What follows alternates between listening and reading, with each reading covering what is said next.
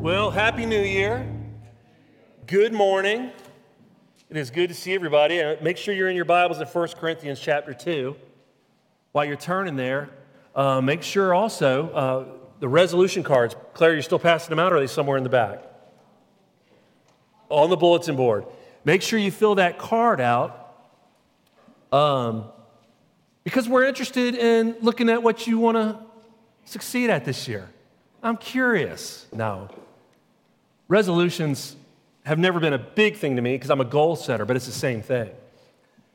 Um, but I did put one that I want to try something this year.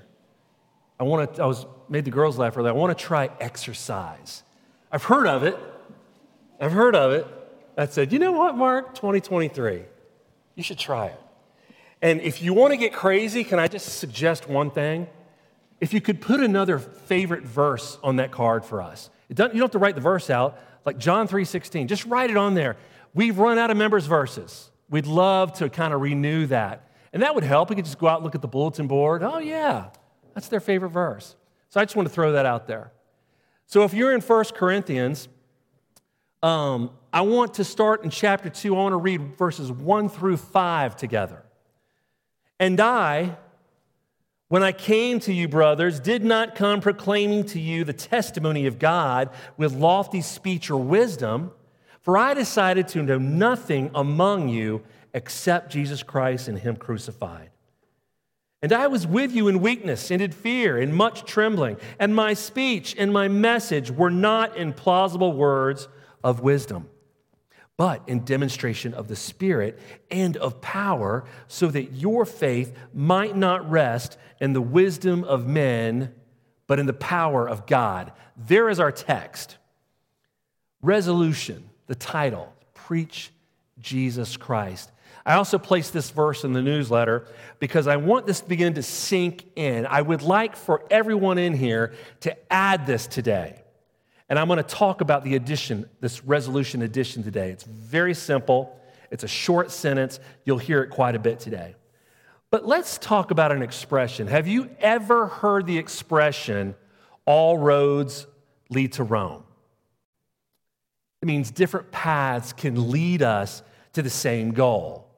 It means that there are multiple ways to reach the same outcome if we were to place our focus on the doctrine of salvation in relation to this text, we would find that all the books of the Bible lead to Jesus Christ and Him crucified as our Redeemer.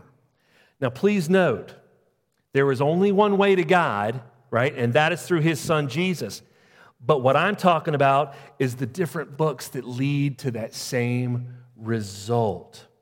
We're different people with different voices. We have different approaches. We might use different books when we're talking to another person, when we're presenting Christ, or more, more so heralding Christ and his story.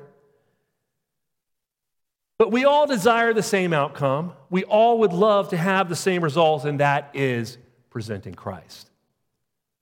Some of you may be going to John, some of you may start in Ephesians, some of you may start in Revelation.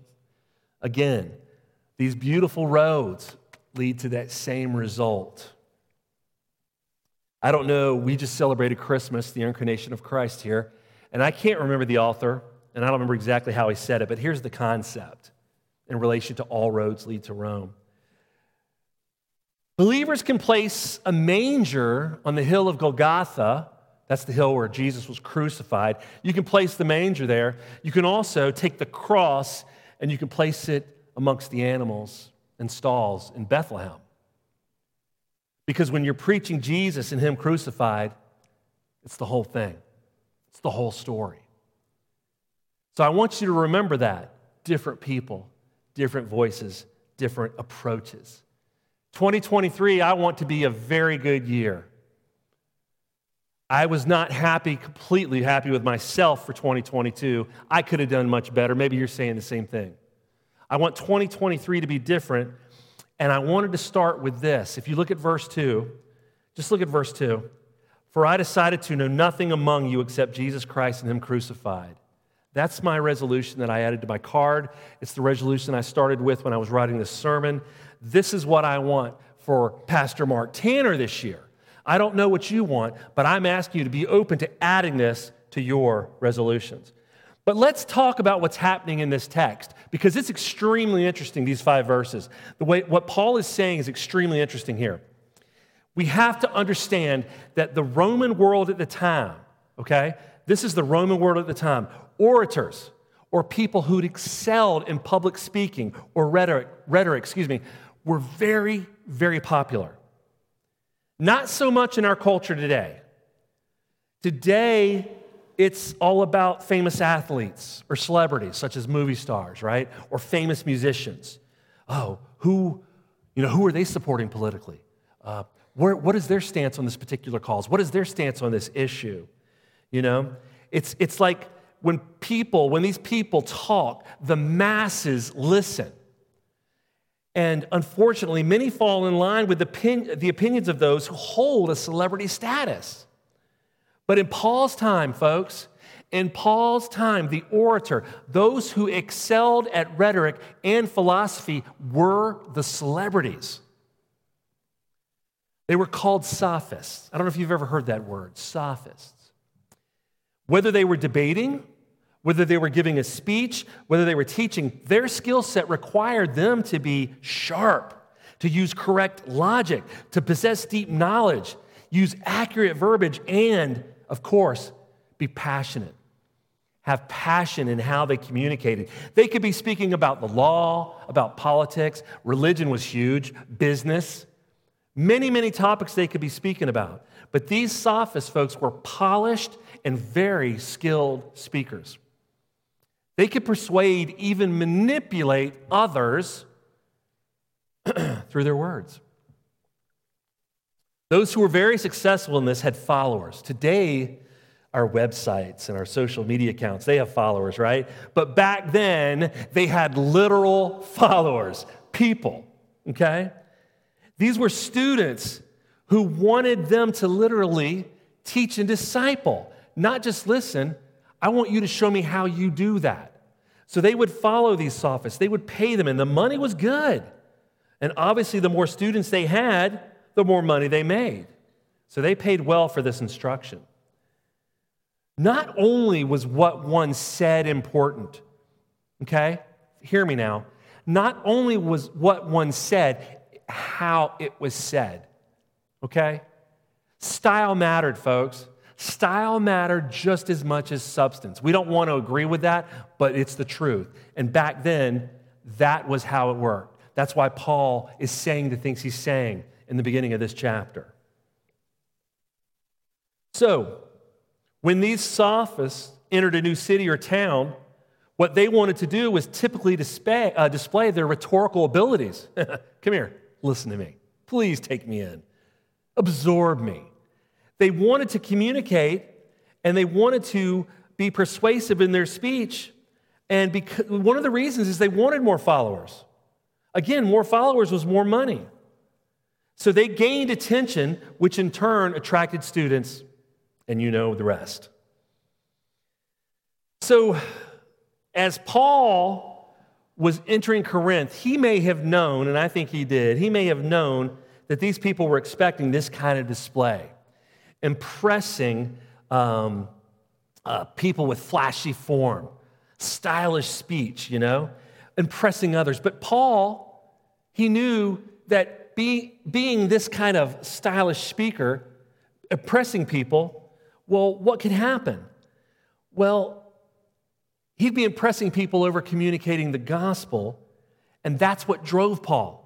He wanted to communicate the gospel. He did not want them to just stare at his aura, his presence, his flashiness, and take him in. He wanted the words to communicate. So, Paul was speaking from the heart and through the power of the Holy Spirit. See, the sophists were result driven. They were result driven, meaning they wanted to establish their credibility as an order. Listen to me speak, hear me so you know how credible I am. Follow me, pay me, make me popular, make me huge. That's, that was an orator, that was a public speaker, that was result driven. But Paul's focus was faithfully conveying the gospel message, which was relying on the Spirit's power to persuade and to transform people, not through his own personal rhetorical abilities. He was not interested in that. He wanted the results to be spirit driven. Those were the results he wanted. Paul was more of a herald. Hark the herald angels sing, right? Herald angels delivering a message. Paul saw himself more as a herald. And this is not a word that sophists would want to uh, use to describe them. Right? They would prefer to creative, creatively, excuse me, persuade others with their own message. I have a message. Let me speak. I created something. I need you to hear what I'm saying. And Paul describes his preaching again as a herald, one who faithfully announces what? Another's message. 1 Corinthians 1:17. For Christ did not send me to baptize, but to preach the gospel, not with words of eloquent wisdom, lest the cross of Christ be emptied of its power. Paul did not want the people of Corinth of excuse me to behold him as he spoke, but to behold the message that he spoke. He did not want them to look how, how he presented the words, the words themselves. So, as you can see, Paul was not looking to display eloquence or human wisdom. He only wanted to display the power of the Spirit at work within him as he proclaimed God's message. Excuse me. Now, Paul talks about two things very practical things preaching Jesus and preaching Him crucified. Now, this is important for us going into 2023 if you decide to add this resolution, knowing nothing except Christ. This is extremely important information. For I decided to know nothing among you except Jesus Christ and Him crucified. Are you prepared to declare the different things about Jesus? His grace, his mercy, how he handles controversy, healing, parables, how he dealt with the disciples, his love. I have a few. Declaring Jesus as God's incarnate son, God's son. John 1:14. And the word became flesh and dwelt among us, and we have seen his glory. Glory is the only son from the Father, full of grace and truth. I can present and declare to another person God's incarnate Son. And I can build from that because I want to preach Jesus. You know what else I can declare? Him as Savior. Jesus as our only Savior. Again, Acts 4:12. And there is salvation in no one else, for there is no other name under heaven given among men by which we must be saved. I can declare Jesus Christ as Savior. I could start there and preach Jesus. When you look at a tombstone, you see the birth date, you see the death date, and that tiny dash. I think it be much, should be much bigger because that dash represents what? Life, the life we lived.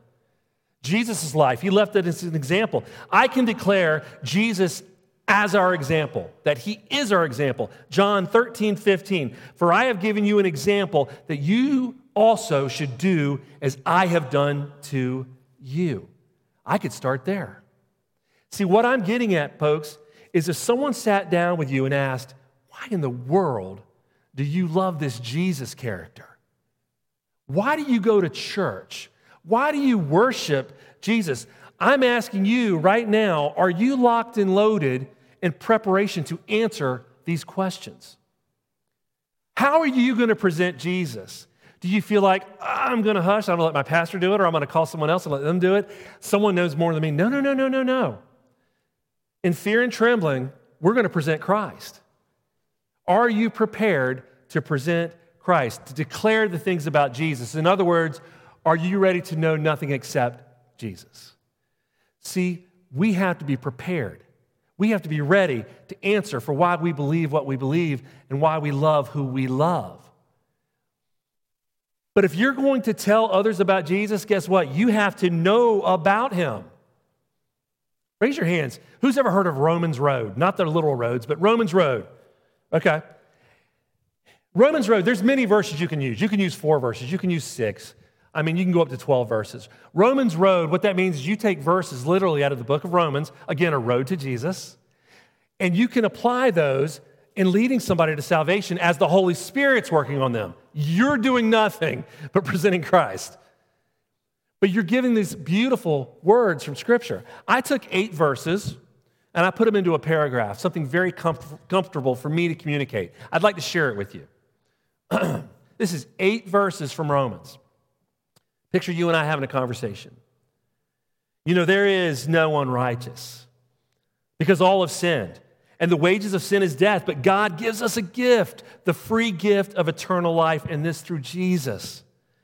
And God shows his love for us, and that while we were still sinners, Jesus Christ died for us. If you confess with your mouth that Jesus is Lord and believe in your heart that God raised him from the dead, you will be saved. For with the heart one believes and is justified, and with the mouth one confesses and is saved, because everyone who calls on the name of the Lord will be saved. So, since we have been justified by faith, we have peace with God through Jesus. There is no condemnation because you are in Christ Jesus. That's eight verses. I dismantled them and took parts that just flowed and I could be in a conversation with somebody and I might not be able to recite this perfectly. Guess what? My verbiage might not be correct. I might stutter. I might have to pause. But guess what? I still am going to co labor with my God because I want to know nothing except Jesus. If I am a Christian, my heart should be in tune, my eyes should be focused along with my heart, like I said, full focus on God. But I have to know Him if I'm going to present Him. So these are important things. See, Paul was intentional, Paul was purposeful, he was determined, he was resolute.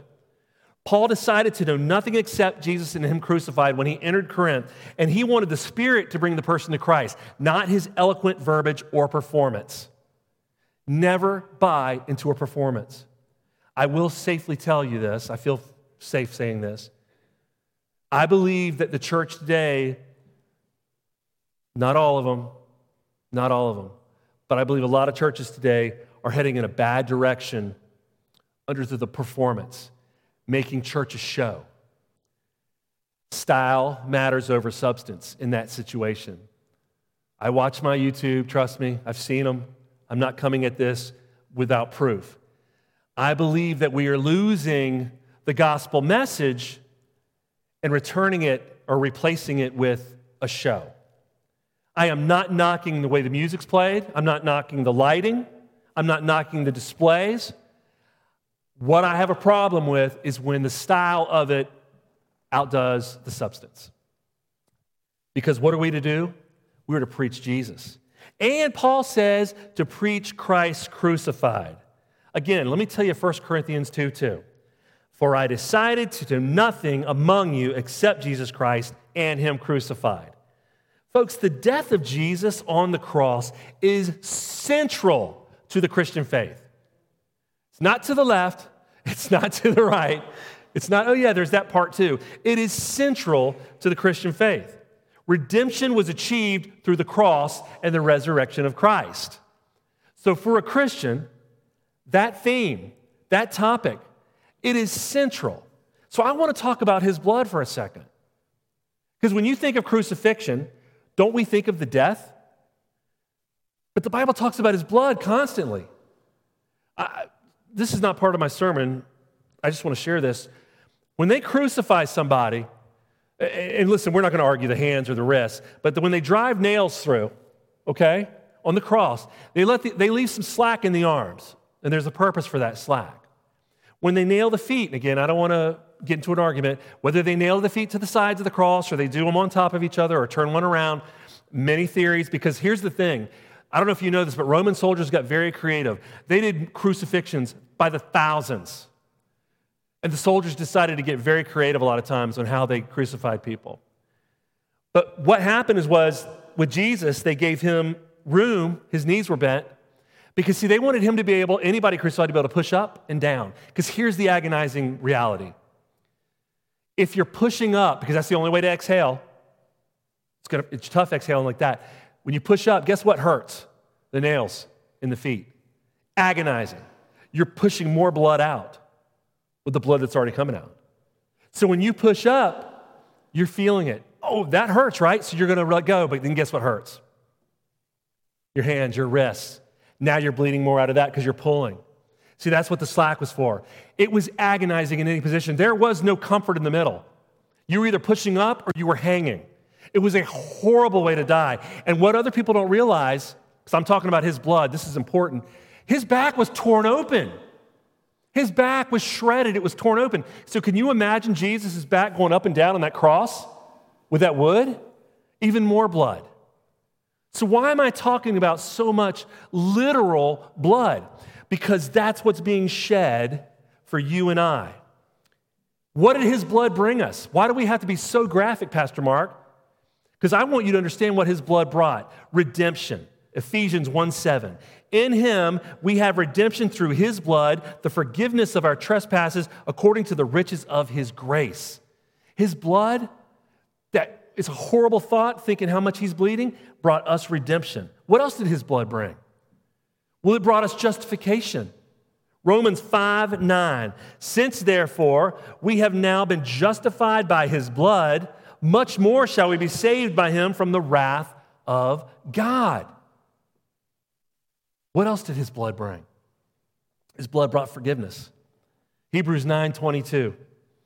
Indeed, under the law, almost everything is purified with blood, and without the shedding of blood, there is no forgiveness of sins. What else did his blood bring us? Well, he brought us back to God. The blood of Jesus brought us back to God and made peace between us and him. Colossians 1 19 and 20. For in him all the fullness of God was pleased to dwell, and through him to reconcile to himself all things, whether on earth or in heaven, making peace by the blood of his cross.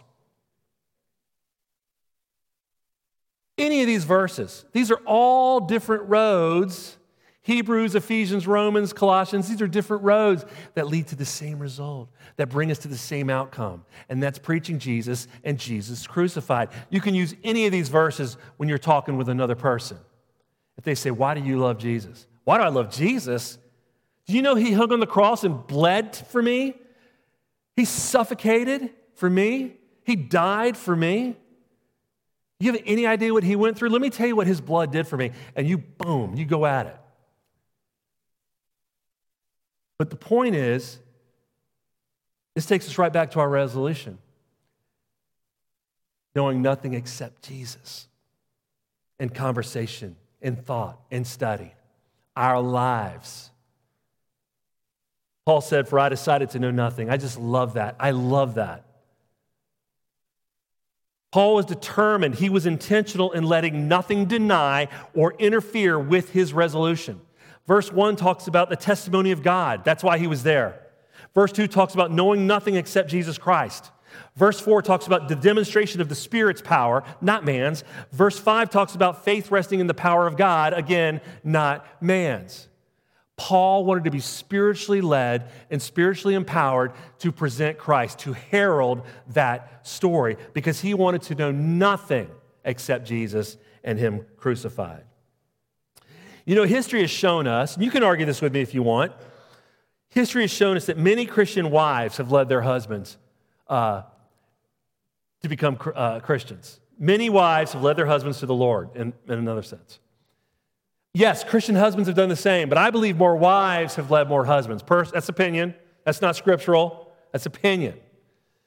But the reason I say that in each and every case and I've looked it up, I've read some great stories. The key thing here is the woman who is willing to live what she believes. That is what led these husbands. When a woman or a wife there is willing to live what she believes. A lot of you have probably heard of Lee Strobel, famous author, his wonderful videos out called like The Case for Christ. I mean, we studied him in seminary. I have his videos. Um, Lee Strobel's wife was a Christian, and he, this is a joke. Don't give your time to this. Don't give your money to this. Lee Strobel was an atheist, folks. He sought out to research and investigate to prove her wrong. I'm going to prove my wrong, my wife wrong. this is ridiculous. In his investigation, in all his research, the evidence began to stack up. Not against Jesus, for Jesus. And he became a Christian, and he is a powerful instrument in the Christian community. He has done some really cool things. And there was, a, it was funny because I, what leads me to that, there was a small group of men who were concluding their weekly Bible study, okay? And they got into a discussion about different Bible translations. One of them said, um, you know, I'm going to stick with the old, good old King James Version. That's what I grew up with. That's what I know. That's what the first man said. I'll stick with it. The second man said, I can't understand that old English. I'm right there with them. I can't understand that old English. I, I love a uh, New American Standard. That's the one I want to read, New American Standard Bible. All right, that's the second guy. The third guy was listening, and he, he was the most recent believer, the most recent person to this group. And he said, My favorite translation is my wife. Her life translated the gospel into a language I could understand. What a great testimony. Did you hear that? What a great testimony. Living out the word in a way that bears the fruitful salvation. She communicated the gospel to me. That struck me like a ton of bricks. Am I out there communicating the gospel? Am I living, am I a living translation of the word? You know, mere intellectual persuasion does not save people. Anybody could be moved by the power of music in the background and someone screaming. Anybody can be moved by that. But mere intellectual persuasion does not save people, it doesn't stick. Saving faith is produced by the heart changing power of the Holy Spirit as the gospel is proclaimed. You don't need to put your trust in an explanation, you don't need to put your trust in a performance. I started an apologetics Sunday school class years and years ago at our home church. And it was going very well. And I decided to sit in one Wednesday night because they did it on Sunday mornings and Wednesday nights. And the teacher was skilled. Oh my goodness, he knew quite a bit. The problem was when I sat down, there were some new people. And um, it was a fresh class. It wasn't, it wasn't like they'd been doing a series. And he started out with these old councils, these old, old councils where they met and well, the Gentiles should do this, the Jews should do this. And, and I'm looking at these guys. He's using all this huge, these huge words, and these huge names, and I'm like, my goodness, this is in depth. This is serious. And I'm looking at the faces. And I stop him. I said, hold on a second. I said, do you guys, do you guys know about Jesus? Do you know who Jesus is? And they're like, no. I said, brother, you can't, you can't start with all this. You, you got to start with Jesus. You've got to present Jesus. And of course he did. Sometimes we get ahead of ourselves. We get ahead of ourselves, wanting to be the best speaker, wanting to be the best presenter. Look at me, behold what I'm saying. And the truth is, it's the power of the Holy Spirit that allows us to herald the message, God's story. Here's a wonderful illustration. I've always liked this illustration. I hope you like it. Every believer has the God given responsibility uh, to share the gospel with others. If you don't know that, we do. We may not all be evangelists, but Christ has given us a story to tell. There was a man who was mowing his yard, and he wanted to finish up before dinner. But his six year old son comes out without even asking, comes and grabs the mower handle with his dad and wants to mow the yard. So this, the father lets go. He's chuckling inside. This is cute. So the kid's trying to push the mower. He can't push it. So the father says, You know what? I resisted the urge to say, You know what? Get out of the way, kid. Go back inside. Let me finish. Dinner's almost ready. So he grabbed the handle with his son, kind of spread his legs a little bit so they wouldn't collide, and they began to mow. And he's looking down as they're mowing, and it's going much slower than it was before. Much less efficient now, mowing this yard. But as he was looking down, he began to tear up. His eyes began to tear up because he pictured his heavenly father at work. It hit him that his heavenly Father was at work seeking, seeking and saving and transforming the lost. And there he was with his tiny weak hands. This is the Father now, the dad, with his tiny weak hands, helping. I'm going to help God. The Heavenly Father could do the work by himself. He doesn't need us. He chooses to gracefully allow us to co labor with him. Why? For our sakes, because he wants to have us, or he wants to allow us, excuse me, to have the privilege of ministering with him, because we are all ministers of the word. All of us. You don't have to be a, stand behind a pulpit to be a minister of the word. See, the opportunity is there and God is waiting for you. Picture that little kid pushing with his dad the mower. That's you and I co laboring with God. That's the Holy Spirit working with us as we know nothing except Jesus Christ. You can't do it on your own. It's not your looks. It's not your words. It's not your performance. See, Paul depended on the Holy Spirit just like the Son was depending on the Father to push that mower. It was not his experience, it was not Paul's ability that gave his ministry its power. It was the work of the Spirit of God. His preaching was a demonstration, not a performance. You've heard it said that God does not call the qualified, but he qualifies the ones that he calls. Scripture's full of people, of unqualified people that he has called. Folks, it's not about your words. It's not about your performance. It's not about your abilities. It is all about depending on the Holy Spirit's power as you demonstrate and herald the gospel message. This should be one of our resolutions for this year and every year that God allows us to continue living in this world. With every opportunity, with every encounter that is spirit led, we should know nothing except Jesus and Him crucified. We can be that gospel translation for another person, folks. We can be that gospel language that is understandable. We too can live out our lives in a way that bears fruitful salvation. But we have to allow the Holy Spirit to be demonstrated in our lives and in our speech. It's not our performance. So, what a resolution! Think about it. What a resolution to be intentional about knowing nothing except Jesus Christ and Him crucified. Brand new year. Today starts it off. This can be purposeful for us. We can stand resolute in this. But, folks, we have to know Him first, personally. We have to know Jesus. We have to know why we love Him, why we worship Him. We have to understand Jesus crucified and what that means. Why? because it's his story that we are relaying, that we are conveying, that we are heralding. We're not reinventing the wheel, it's his story that saved our very lives, and now we want to present it to somebody else. Folks, you do not have to be the best speaker. Stutter, forget your words, pause, sweat, but know nothing except Jesus. That's what he's looking for. You are a co laborer with God. You are not in this on your own. He didn't give this, this Bible and say, man, you're so good looking and you, you got such a great education. Go out there and change lives. No. That is not what God is, and that's not what He is about. So, folks, please join me. Join me this year in putting this as a resolution to know nothing except Jesus so that we can preach Jesus and Him crucified. Let's pray. Heavenly Father, again, we just want to lift up all those, Father, that are ill. Father, we want to lift up the families again, Father, that have lost. I want to lift up our brother Bill, Father, who's, who's still healing, getting healthier, but he's sick, Father, at home. We pray for his return soon, Lord. We miss him.